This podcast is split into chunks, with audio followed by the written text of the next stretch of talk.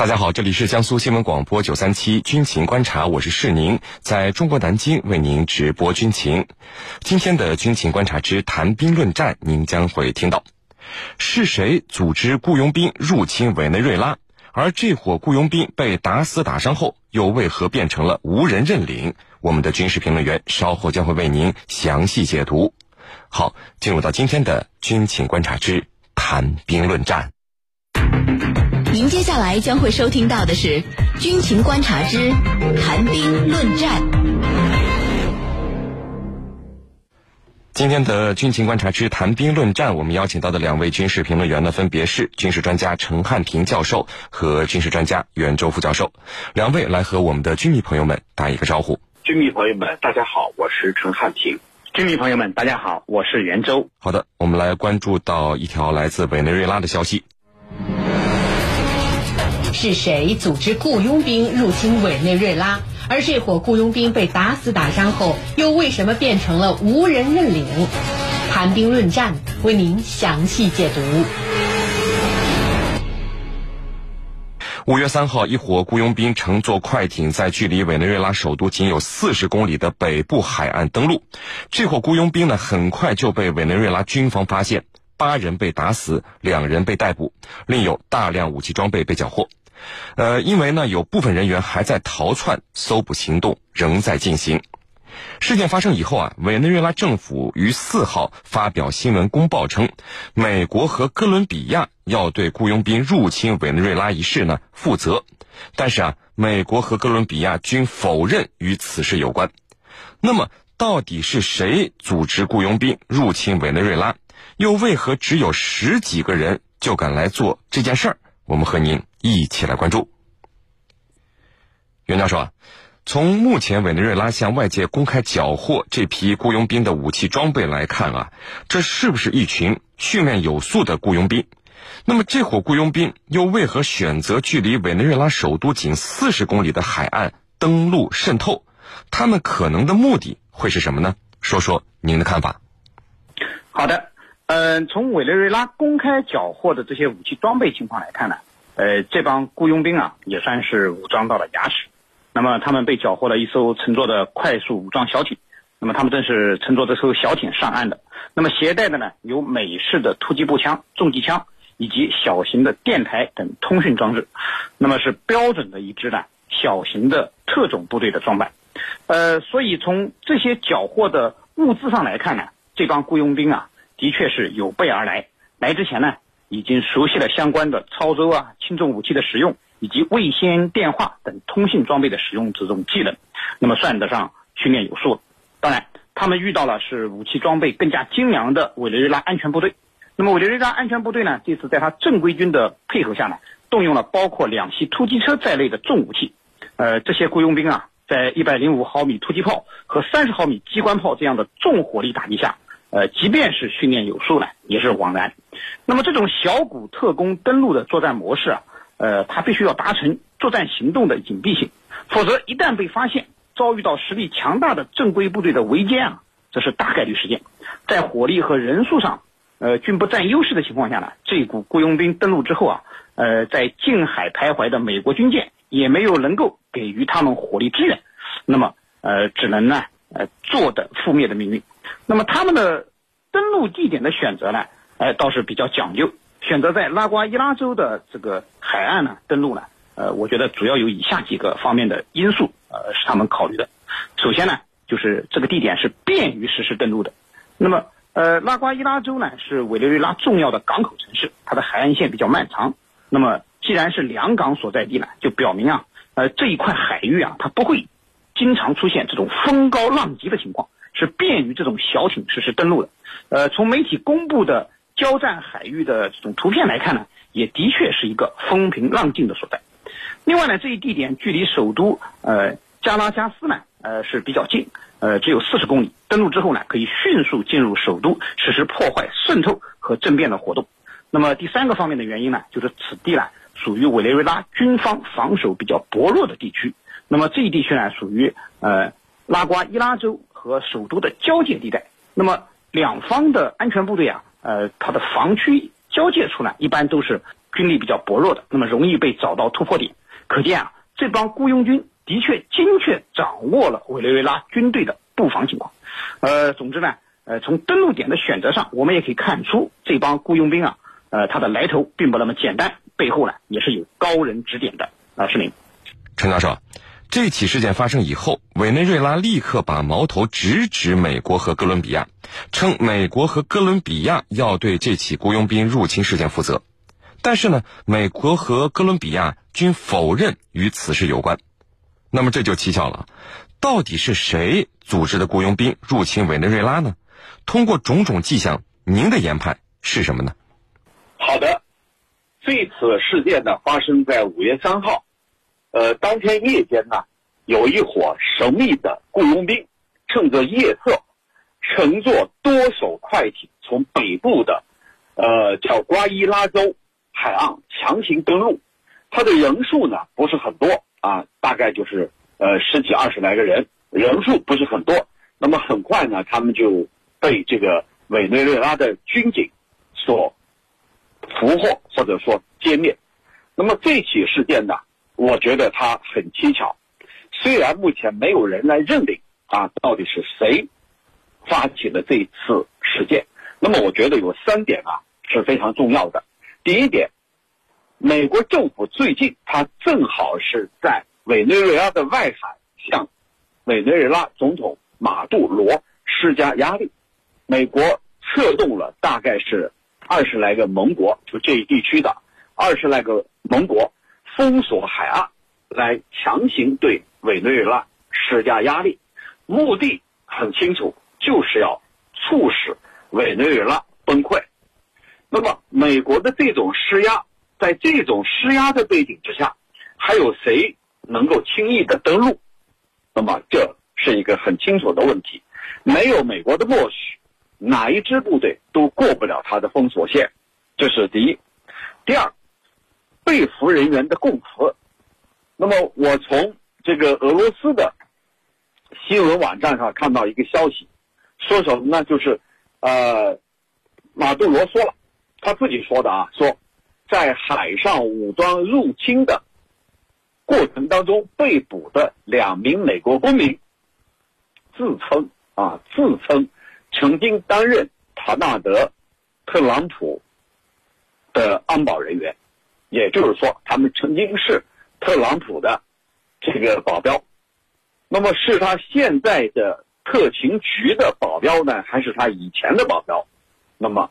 没有进一步说明，但是这里头所指已经很清楚了，他一定是跟某些势力、某些国家有关联的，这是第二点。第三点，这是在一个非常时期、一个敏感时刻所发生的这起事件。为什么我会用两个非常来形容？你看，当下委内瑞拉这个正在抗击新冠肺炎的疫情。到五月四号为止，委内瑞拉呢全国确诊大概是三百五十七例，有十六人死亡。那么这样一个数据，对这个国家来说，它很有可能仅仅是一个初期，仅仅是刚刚开始爆发。那么未来很有可能进一步扩大。在这样一个时刻有这样的一个行动，那么谁会去主动认领呢？谁会说？就是我派的，我相信谁都不会这么说，因为道理很简单，在别人抗击疫情、全力应对新冠肺炎的时刻，你来这一手，那么我们有一个词叫趁人之危，趁人之危，同时还有一个词叫什么呢？胜之不武，啊，你是利用别人在抗击疫情，全神贯注在确保老百姓。这个不得这个疾病的时候，你来袭扰了，来偷袭了，光彩吗？那肯定不光彩。所以没有谁主动来认领啊，这就是我派的啊。但是他跟谁有关联？我在刚才的分析里头已经讲了非常透彻了。既然你美国人封锁了海岸啊，带领二十来个国家都是这一地区的一些小国，像这个哥伦比亚呀，还有其他一些小国呀。啊，你带着他们封锁了委内瑞拉的外海岸，干什么？这个表面上你把马杜罗确定为这个涉嫌贩毒，但是实际上你是要推翻马杜罗政府。那么这个雇佣兵谁派的或者跟谁有关联，我相信已经非常清晰了啊，非常非常清楚了。主持人，袁教授。现在由美国的雇佣兵公司出来承认是他们所为，但是根据委内瑞拉目前公布的信息来看，已经有一名被俘人员承认自己是美国缉毒局的特工了，这就变得很有意思了。美国缉毒局的特工为什么会变成雇佣兵，以入侵的方式去委内瑞拉呢？这里面的门道会有哪些？对此您怎么看？好的。那么委内瑞拉政府呢，现在公布的他的俘虏情况呢，呃，一共俘虏了两个人。那么这两个人都承认自己是美国公民，呃，其中一个人呢还承认自己是美国缉毒局的特工。那么实际上，呃，雇佣兵这种现象啊，在西方国家非常常见。呃，很多西方国家政府想做又不能做的事呢，呃，就往往会交给一些雇佣兵公司去做。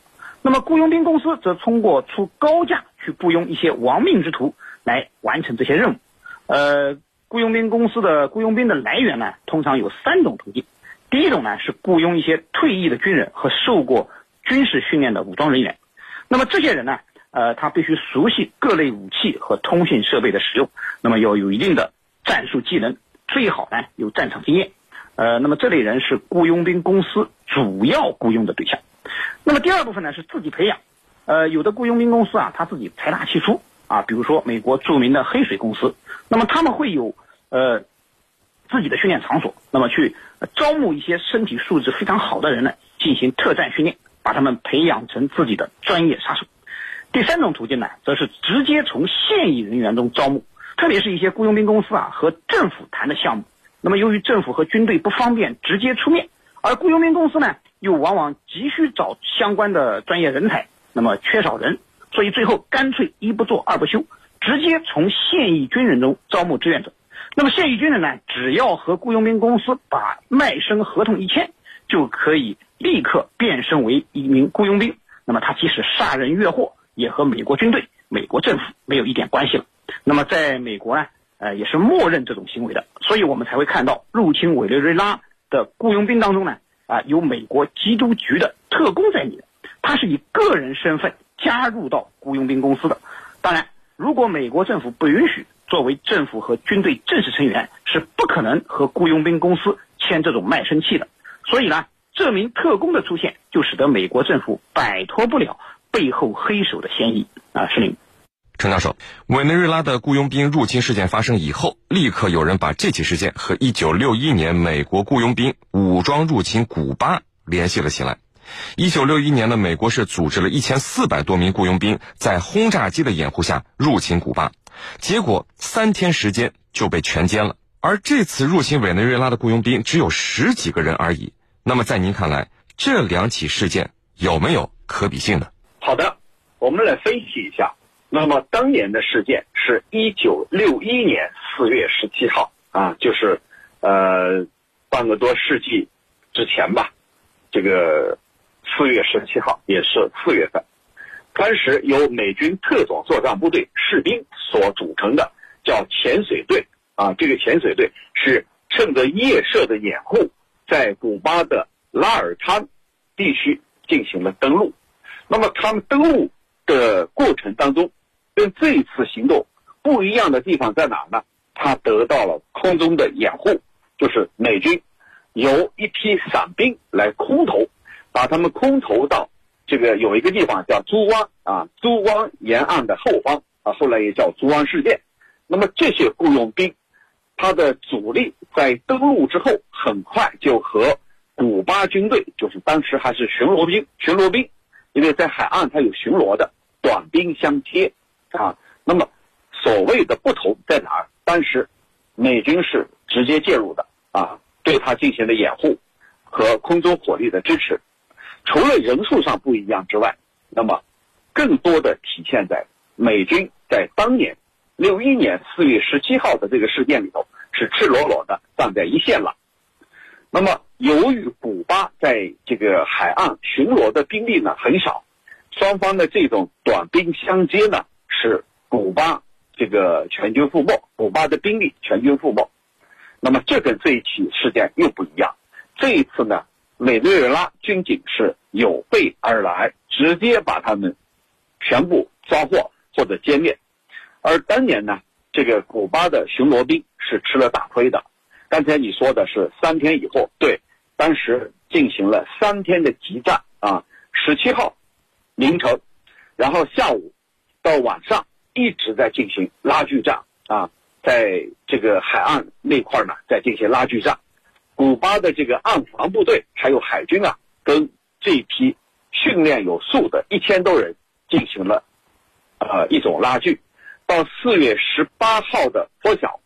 古巴军队在援军的配合之下，才开始这个逐步逐步占据主动。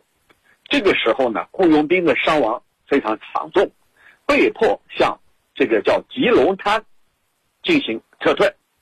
那么到了十八日的夜间，这个雇佣兵呢已经被包围的吉隆滩的一个三角地带啊，这个三角地带呢是易守难攻的。企图呢，利用在最后的一个阵地，来和古巴军民啊进行抗争，一直到十九日凌晨，古巴呢就动用炮火对这个三角阵地进行长达三十分钟的狂轰滥炸啊，三十分钟，用火力来摧毁它，迫使那些最后负隅抵抗的那些人投降。那么在三十分钟之后，发起了总攻。呃，古巴军民啊，当时所表现出来的是一种这个不怕牺牲、顽强作战的精神，可以说做出的这一种牺牲。那么这两起事件，我们来分析和对比。刚才我说的，首先在当年一九六一年四月十七号的这个雇佣兵登陆事件，那么美军是站到一线，用空中来进行支援，同时呢，用的是美军的军舰来运送雇佣兵。就是美国人直接站到了一线，那么这一次呢，美国人是不承认的啊，这跟我没关系，啊，不是我干的，你看这两者是有区别的。那么第二点呢，他们的一个共同的特点，也就是说完全一致的地方，就是都是雇佣兵，他不是正规军，而是雇佣兵，这个是一样的地方。还有不一样的地方呢，就是这一次美国呢。是指明了要取马杜罗的首级的。为什么我这么说呢？因为美国人在不久之前公开指控他涉及毒品走私，加上这次封锁外海岸，是表明了要针对马杜罗采取行动的。那么在当年呢，仅仅是出于对古巴革命的一种镇压，所以你看这两者之间又有一些不同了。总而言之呢，这个当年的。古巴登陆事件和这次的雇佣兵登陆事件，他们有一样的地方，也有不一样的地方。那么还有一个一样的地方是什么呢？这两起事件最终不以失败而告终，都对发起者敲响了警钟。也就是说，你呢不要以这些下三滥的手段，是达不到目的的。那么从六一年的这个雇佣兵登陆事件之后，再也没有过。那么，委内瑞拉未来会不会有？我们目前还不好说。主持人，好的，那接下来呢是半点广告时间，在简短的半点广告之后，我们将和两位军事评论员一起来和大家聊到今天军情观察之谈兵论战的另一个话题。